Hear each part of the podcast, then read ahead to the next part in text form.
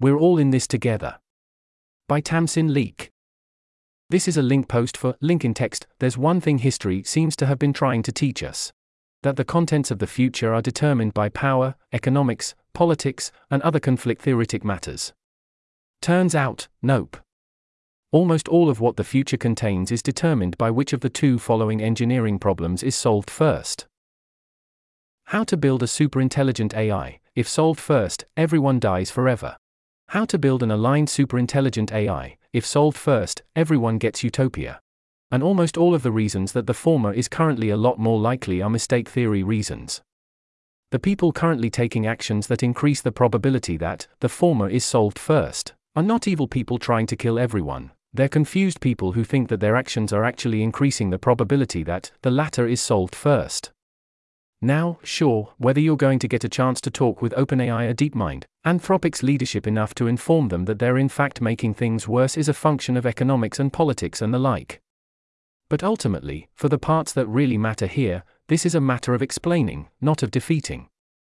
And, sure, the implementation details of Utopia do depend on who launches the aligned superintelligent AI, but I expect you'd be very happy with the utopia entailed by any of the possibilities currently on the table the immense majority of the utility you're missing out on is from getting no utopia at all and everyone dying forever, rather than getting the wrong utopia implementation details.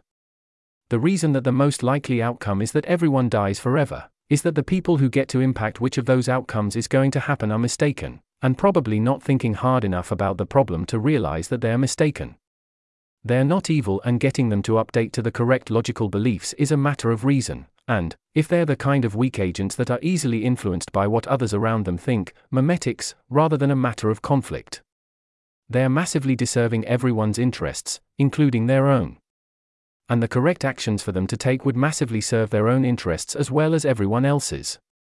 If AI kills everyone, they'll die too, and if AI creates utopia, they'll get utopia along with everyone else, and those are pretty much the only two attractors. We're all in this together.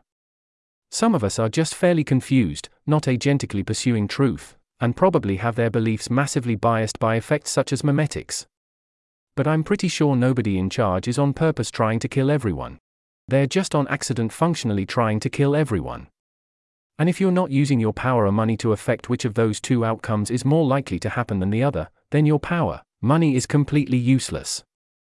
They won't be useful if we all die, and they won't be useful if we get utopia the only use for resources, right now, if you want to impact in any way what almost all of the future contains, except for maybe the next 0 to 5 years, which is about how long we have, is in influencing which of those two engineering problems is solved first. This applies to the head of the major AI orgs just as much as it applies to everyone else. One's role in an AI org is of no use whatsoever except for influencing which of those two problems are solved first.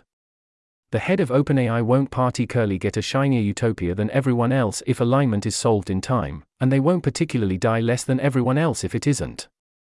Power and money being the head of OpenAI doesn't do anything post singularity. The only thing which matters, right now, is which of those two engineering problems is solved first. This article was narrated by Type 3 Audio for Less Wrong. It was first published on December 5, 2023.